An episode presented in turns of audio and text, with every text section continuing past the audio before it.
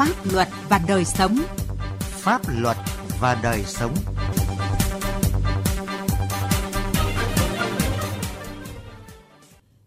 Kính chào quý vị và các bạn. Chương trình Pháp luật và đời sống hôm nay có những nội dung sau. Doanh nghiệp ngang nhiên săn núi lấn chiếm đất rừng gần khu vực biên giới. Tập trung mọi nguồn lực giải quyết tình trạng ách tắc trong tiếp nhận hồ sơ cấp phiếu lý lịch tư pháp. Hải Dương xử lý nghiêm các trường hợp khai thác cát trái phép.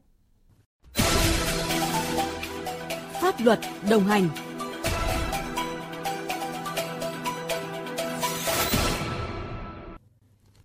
Thưa quý vị và các bạn, dù chưa được cơ quan có thẩm quyền cho phép, nhưng công ty trách nhiệm hữu hạn thương mại Lê Dũng Linh ở tỉnh Quảng Bình đã tự ý san lấp mặt bằng, cải tạo khuôn viên khu cách ly trạm trung chuyển châu bò của công ty này ở xã Dân Hóa, huyện Minh Hóa, tỉnh Quảng Bình. Quá trình san lấp đã lấn chiếm hàng nghìn mét vuông đất rừng tại khu vực gần biên giới tỉnh Quảng Bình. Phản ánh của Thanh Hiếu, phóng viên Đài Tiếng Nói Việt Nam thường trú tại khu vực miền Trung. Từ bên ngoài quốc lộ 12A, nhìn vào bên trong khu vực trạm trung chuyển trâu bò của công ty trách nhiệm hữu hạn thương mại Lê Dụng Linh, xã Dân Hóa, huyện Minh Hóa, có thể nhìn thấy rõ một phần diện tích đất và cây rừng bị đào sới nhăm nhở. Ủy ban nhân dân xã Dân Hóa đã phối hợp với đồn biên phòng cửa khẩu quốc tế Cha Lo, ban quản lý cửa khẩu quốc tế Cha Lo, trạm kiểm lâm La Trồng tổ chức kiểm tra hiện trường. Lực lượng chức năng dùng máy định vị GPS để xác định tọa độ, khoen vẽ sơ đồ và đo diện tích đối chiếu với giấy chứng nhận quyền sử dụng đất do Ủy ban nhân dân tỉnh Quảng Bình cấp cho công ty trách nhiệm hữu hạn thương mại Lê Dũng Linh.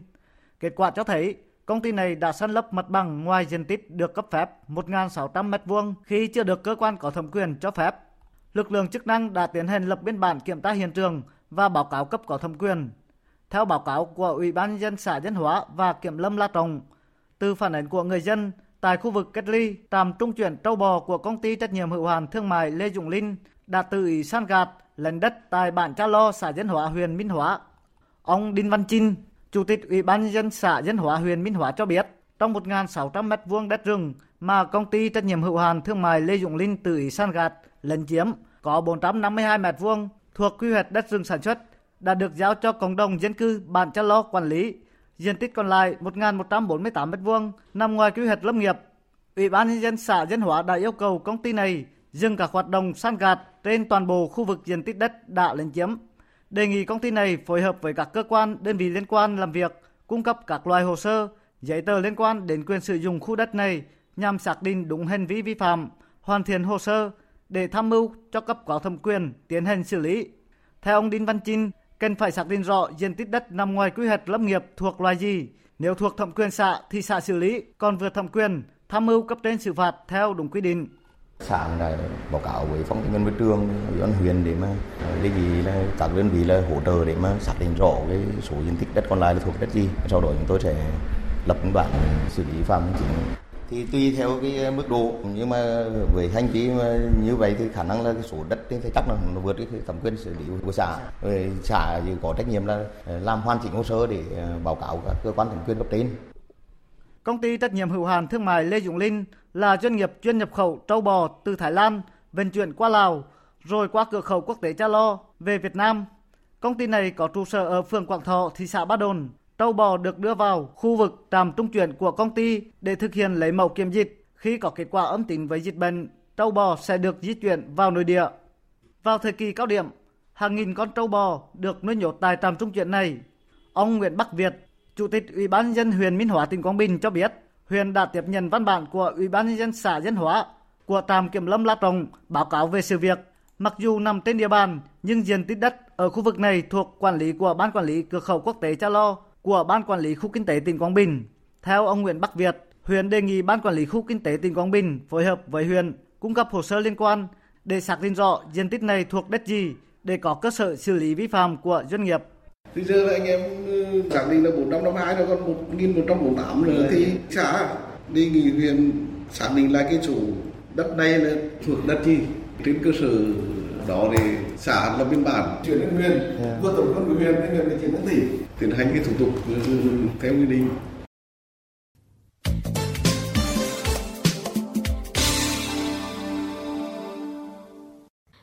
Thưa quý vị và các bạn, thời gian gần đây nhu cầu xin cấp phiếu lý lịch tư pháp tại Sở Tư pháp thành phố Hà Nội tăng đột biến. Mỗi ngày có hàng trăm công dân đến nộp hồ sơ trực tiếp đã tạo ra tình trạng quá tải tại bộ phận tiếp nhận và trả kết quả giải quyết thủ tục hành chính, Sở Tư pháp thành phố. Đâu là nguyên nhân của thực trạng này và Sở Tư pháp Hà Nội đã có những giải pháp nào để giải quyết tình trạng ùn tắc trong cấp phiếu lý lịch tư pháp? Về nội dung này, phóng viên Đài Tiếng Nói Việt Nam phỏng vấn bà Phạm Thị Thanh Hương, Phó Giám đốc Sở Tư pháp Hà Nội. Mời quý vị và các bạn cùng nghe. Ờ, thưa bà, vì sao trong những ngày qua có tình trạng người dân phải chờ đợi từ 4-5 giờ sáng đến Sở Tư pháp để xin cấp phiếu lý lịch tư pháp ạ? À, vâng, trong thời gian vừa qua thì số người đến Sở Tư pháp Hà Nội để làm thủ tục đề nghị cấp phiếu lý lịch tư pháp nó ngày một gia tăng. Qua theo dõi, mục đích mà đề nghị cấp phiếu lý lịch tư pháp ý, thì chủ yếu là phục vụ cho các cái công tác là học tập, lao động cũng như là hoàn thiện hồ sơ. Thì do đó là, là cái số lượng người đến trực tiếp nó tăng. Trước thực trạng này thì à, Sở Tư pháp thành phố đã có những cái giải pháp gì thưa bà? Trước cái thực trạng mà số người dân đến trực tiếp ở Sở Tư pháp à, tiếp nhận à, đề nghị cấp phiếu lý lịch tư pháp tăng cao thì Sở Tư pháp đã thực hiện đồng bộ các cái giải pháp. Cụ thể như là Sở Tư pháp đã điều chỉnh tăng cái thời hạn tiếp nhận hồ sơ yêu cầu cấp phiếu lý lịch tư pháp vào các ngày làm việc trong tuần và sáng thứ bảy. Và cái việc à, bố trí thời gian này cũng rất là linh hoạt từ ờ, một tiếng rưỡi cho đến 2 tiếng trong một ngày. Và đặc biệt là kể cả trong ngày thứ bảy vừa rồi thì chúng tôi cũng vẫn làm đến 11 giờ 45 và thực hiện bố trí cán bộ công chức, rồi là tăng số quầy để tiếp nhận, hỗ trợ công dân đến trực tiếp làm thủ tục. Và chúng tôi đã làm, tăng thời hạn là tiếp nhận hồ sơ đến ngày 15 tháng 4 này. Thì chúng tôi vẫn bố trí một phòng chuyên môn để phục vụ lại những người mà đã bấm lấy số và qua lượt được tổ chức tiếp nhận ngay trong phòng 107 của bộ phận một cửa của Sở Tư pháp. Bên cạnh đó thì à, Sở cũng à, tiếp tục đẩy mạnh cái việc là tăng cường tuyên truyền, phổ biến người dân thực hiện yêu cầu cấp phiếu lý lịch tư pháp là qua các cái à, dịch vụ công mức độ toàn trình của thành phố, rồi trên cổng dịch vụ công, rồi nộp hồ sơ trên môi trường mạng, rồi qua dịch vụ bưu chính công ích thì người dân sử dụng các dịch vụ đó thì cũng không cần trực tiếp phải đến sở tư pháp để nộp hồ sơ trực tiếp và chúng tôi cũng tiếp tục đẩy mạnh cái công tác tuyên truyền thực hiện cấp phiếu lý lịch tư pháp bằng rất nhiều hình thức để hỗ trợ điều kiện tốt nhất cho công dân. À, thưa bà, ờ, được biết là từ ngày mùng 6 tháng 4 thì Ủy ban nhân dân thành phố Hà Nội đã có văn bản gửi Sở Tư pháp và Sở Nội vụ về việc kiểm tra xử lý thực trạng cấp phiếu lý lịch tư pháp tại Sở Tư pháp. Ờ, vậy trong thời gian tới thì Sở sẽ tiếp tục làm gì để khắc phục tình trạng này ạ? Không phải là đợi đến khi mà Ủy ban thành phố chỉ đạo rồi đoàn thanh tra công vụ vào kiểm tra cái việc tiếp nhận hồ sơ và trả kết quả giải quyết thủ tục hành chính mà Sở Tư pháp mới thực hiện. Bởi vì như tôi cũng đã trao đổi, khi mà số lượng người dân đến yêu cầu cấp phiếu lý lịch tư pháp trực tiếp tại Sở Tư pháp gia tăng, thì Sở Tư pháp đã linh hoạt có các giải pháp để hỗ trợ công dân kịp thời. Và với những cái giải pháp tôi vừa nêu trên thì có thể nói là từ ngày mùng 7 tháng 4 đến nay thì toàn bộ người dân đến Sở Tư pháp thực hiện các thủ tục đều được tiếp nhận hồ sơ ngay trong ngày và tình hình an ninh trật tự trong khuôn viên của sở thì được đảm bảo và bên cạnh đó thì Sở Tư pháp cũng đã thực hiện việc là tuyên truyền là mạnh mẽ về người dân sử dụng dịch vụ bưu chính công ích cũng như là sử dụng dịch vụ công của thành phố để thực hiện đề nghị tiếp nhận hồ sơ lý lịch tư pháp. Xin cảm ơn bà.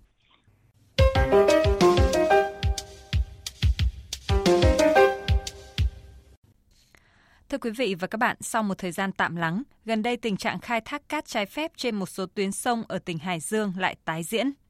Các cấp chính quyền cùng cơ quan chức năng tại địa phương này dù đã tăng cường các biện pháp đấu tranh phòng chống xử lý nghiêm các trường hợp vi phạm, nhưng các đối tượng vẫn lén lút sử dụng nhiều loại phương tiện để đục khoét lòng sông, gây bức xúc trong nhân dân. Ghi nhận của phóng viên Quang Chính. Huyện Kim Thành có hai tuyến sông chính là hệ thống sông Kinh Môn và sông Lai Vu. Với gần 54 km đường sông chảy qua, đây cũng chính là địa bàn mà các đối tượng lợi dụng để khai thác cát trái phép. Một người dân ở xã Đại Đức cho biết, tại khu vực đầm cây chanh, xã Đại Đức, giáp với sông Lai Vu, do tình trạng khai thác cát trái phép dẫn đến hiện tượng sạt lở. Người dân ven sông nhiều lúc bức xúc lắm.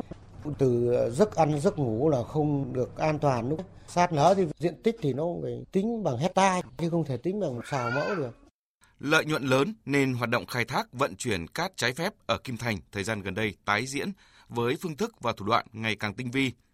Đêm ngày 30 tháng 3 vừa qua, trên sông Lạch Chay thuộc địa phận thôn Văn Thọ, xã Đại Đức, Công an huyện Kim Thành bắt quả tang 4 đối tượng gồm Đoàn Văn Đoán và Nguyễn Đình Hanh cùng chú tại huyện An Lão Hải Phòng,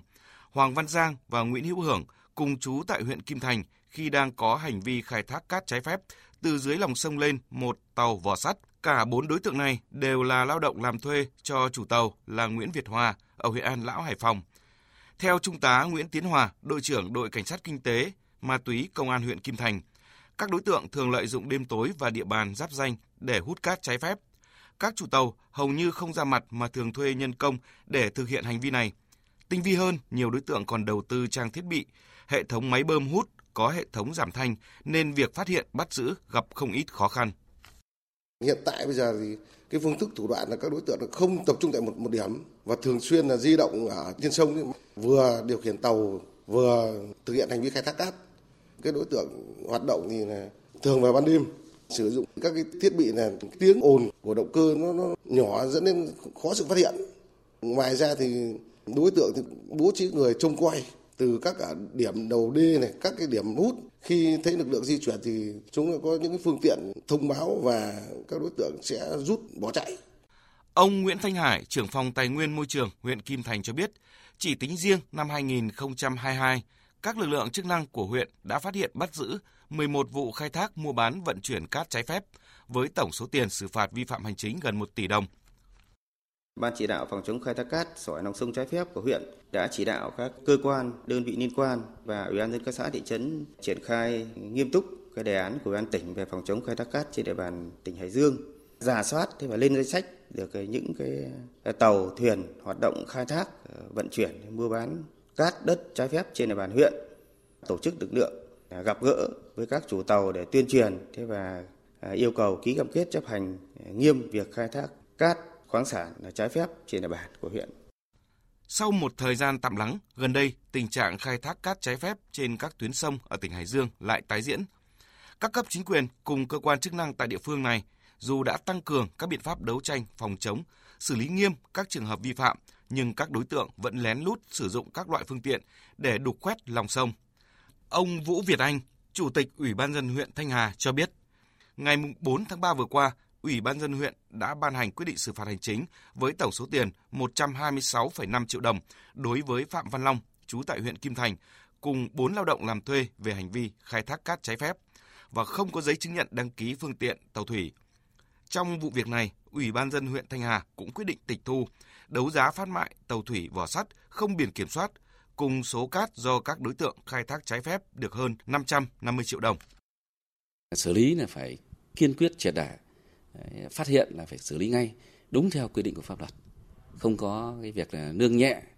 Gần đây khi phát hiện vụ việc à, vi phạm khai thác cát trái phép thì ủy ban huyện cũng đã à, xử lý nghiêm và đúng theo quy định. Trong đó thì có tiến hành tịch thu cái phương tiện khai thác ở đây là cái tàu để tăng cường cái tính gian đe và cũng như là lan tỏa cái tính nghiêm minh của pháp luật. Tỉnh Hải Dương có 20 tuyến sông với tổng chiều dài là 420 km chảy qua nhiều địa bàn giáp danh, ở xa khu dân cư nên công tác đấu tranh với các đối tượng khai thác cát trái phép gặp nhiều khó khăn. Thực hiện đề án phòng chống khai thác cát trái phép của Ủy ban dân tỉnh Hải Dương, các cơ quan chức năng ở địa phương này đã triển khai quyết liệt nhiều biện pháp đấu tranh, qua đó phát hiện xử lý hàng trăm trường hợp, xử phạt nhiều tỷ đồng các tổ chức cá nhân khai thác tài nguyên cát trái phép. Tuy nhiên, để đấu tranh có hiệu quả với các trường hợp vi phạm, rất cần sự vào cuộc quyết liệt thường xuyên của các lực lượng chức năng ở địa phương này. Chương trình Pháp luật và đời sống hôm nay xin dừng tại đây. Chương trình do biên tập viên Quang Chính biên soạn. Xin chào và hẹn gặp lại quý vị trong các chương trình sau.